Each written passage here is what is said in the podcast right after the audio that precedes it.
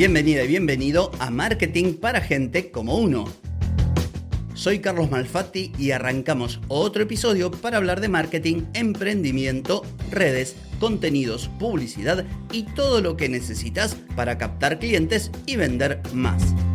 Hoy es miércoles 10 de enero de 2024, estamos en el episodio 1413 y ayer te conté y te propuse y te insté a que te animes a crear tus asistentes GPT y esto lo hice porque yo ya tengo los míos y en este episodio te voy a contar cómo lo hice, también lo bueno, lo malo y mis reflexiones al respecto. Pero antes te pregunto, ¿querés captar más clientes y vender más? Ingresa ahora mismo a carlosmalfati.com y pedí asesoramiento. Analizo tu caso, te ofrezco un servicio a tu medida y te ayudo a obtener los resultados que buscas. Deja de perder tiempo, dinero y energía en acciones fallidas y comienza a vender con estrategias, metodologías, contenidos y publicidad. Pedí asesoramiento ahora mismo en carlosmalfatti.com. Ayer en el episodio 1412 te animé a que aprovecharas la opción que nos da la versión Plus de ChatGPT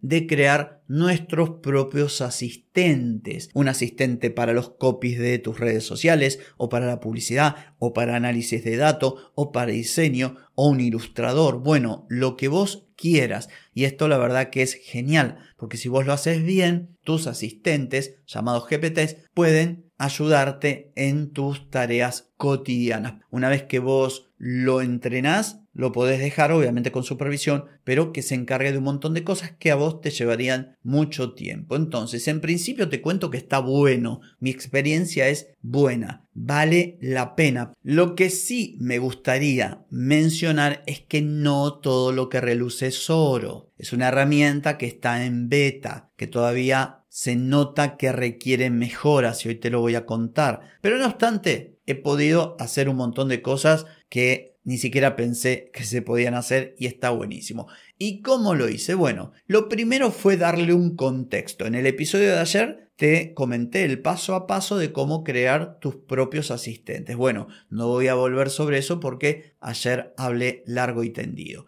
Lo que hice fue utilizar justamente ese proceso de crear un asistente y brindarle la información. O sea, mediante lenguaje natural y mediante también el ingreso a la parte de configuración en la pestaña en la que uno crea el asistente, le fui dando contexto. Entonces, lo primero le dije para qué lo quería. Yo he creado uno que me ayuda con los episodios del podcast. Por lo tanto, le di contexto, le dije, mira, soy un podcaster que hace cinco años que publica cada día un episodio, mis episodios duran tanto, los temas de los que hablo son tales, mi público objetivo es tal, bla, bla, bla. O sea, le conté todo como si hubiera tomado un asistente humano y le contara qué es lo que hago en mi día a día. Luego le di ejemplos. Yo quiero que me ayude con los episodios de la siguiente manera. En algunos episodios en los que a mí simplemente se me ocurre el título o una breve descripción, le pido que me dé una mano para crear la estructura y un poquitito de contenido. ¿Para qué lo hago?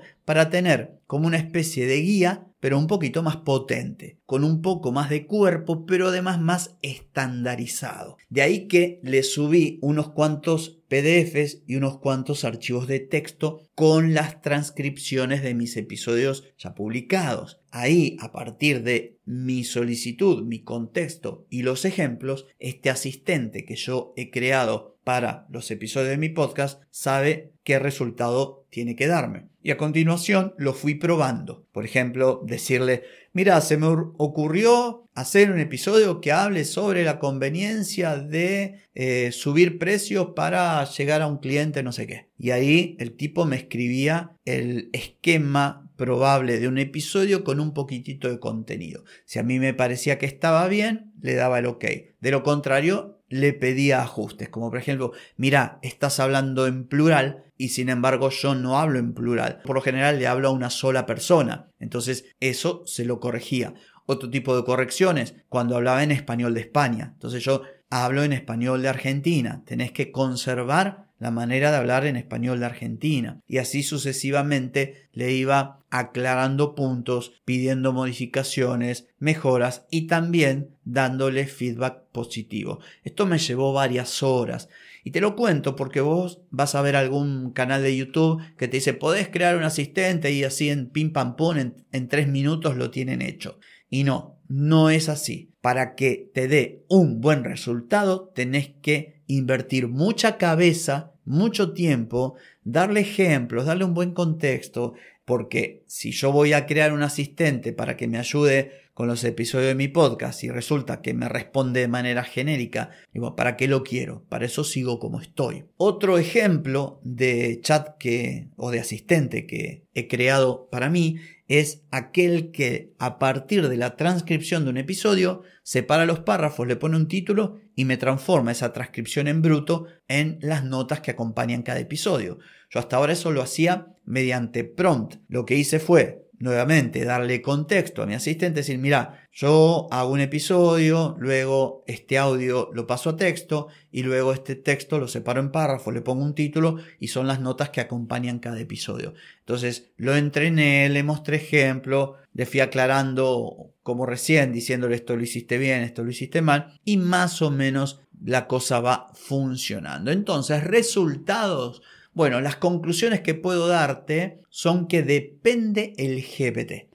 No es lo mismo crear un GPT al que vos le digas que te ayude con tus textos para Instagram y que lo haga en un lenguaje cercano y que lo haga con algo de picardía y no sé qué. Esto es mucho más fácil que una tarea algo más complicada como la que yo le pido, que me ayude con el episodio de un podcast, que lo haga tomando de referencia todos mis episodios anteriores, que haga la estructura que yo pretendo, que hable en el español de Argentina. Esto lo quiero aclarar porque cuando vos miras YouTube parece que le decís tres boludeces y el GPT ya funciona maravilloso. Y no es así. Además de esto, puedo decirte que he tenido buenos resultados que superaban mis expectativas, pero también en otros se ha quedado corto. No es algo que te resuelva la vida en un chasquido de dedos. Tenés que laburar hasta que le encuentres la vuelta. Puntos a favor, reitero, está en beta, tiene mucho de sí para dar y al costo que sale vale la pena por lo menos probarlo. Ahora bien, puntos en contra, no te acepta mucha cantidad de información para entrenarlo y esto no me gustó porque yo le hubiera querido subir los 1400 episodios que tengo transcriptos y no me dejó más de 20. Esto un poco de ruido me hizo. Otra cosa que me hizo ruido, que tiene límites. Aunque no te lo dicen, vos tenés una cantidad determinada de tokens para usar. De forma que si vos venís ya entrenando la herramienta o usándola, te sale un cartel rojo que te dice como que llegaste al límite y que tenés que esperar una hora, dos horas o tres horas para volver a utilizarlo. Y la verdad, eso también te deja un mal sabor de boca porque decir, pucha, lo estoy pagando y cómo puede ser que tengo que esperar. Pero bueno, fuera de estos detalles que imagino que los irán mejorando, sobre todo cuando deje de estar en versión beta, yo lo recomiendo. Sí, lo recomiendo con la salvedad de lo que te comenté. Vos miras un video de YouTube y pareciera que en tres minutos tenés una inteligencia artificial a tu medida que te va a resolver la vida. Y esto no es cierto. Para tener buenos resultados, y dependiendo de la complejidad de la tarea y de lo que vos buscas, vas a tener que invertir tiempo en entrenar a esta inteligencia artificial para que se adecue a lo que vos necesitas. Pero si lo haces bien, los resultados son extraordinarios. Así que bueno, nada más que decir, simplemente que te animes a probarlo, a crear tus propios asistentes. Y esto ha sido todo por hoy, pero no por mañana, porque mañana nos volvemos a encontrar. Te espero. Chau, chau.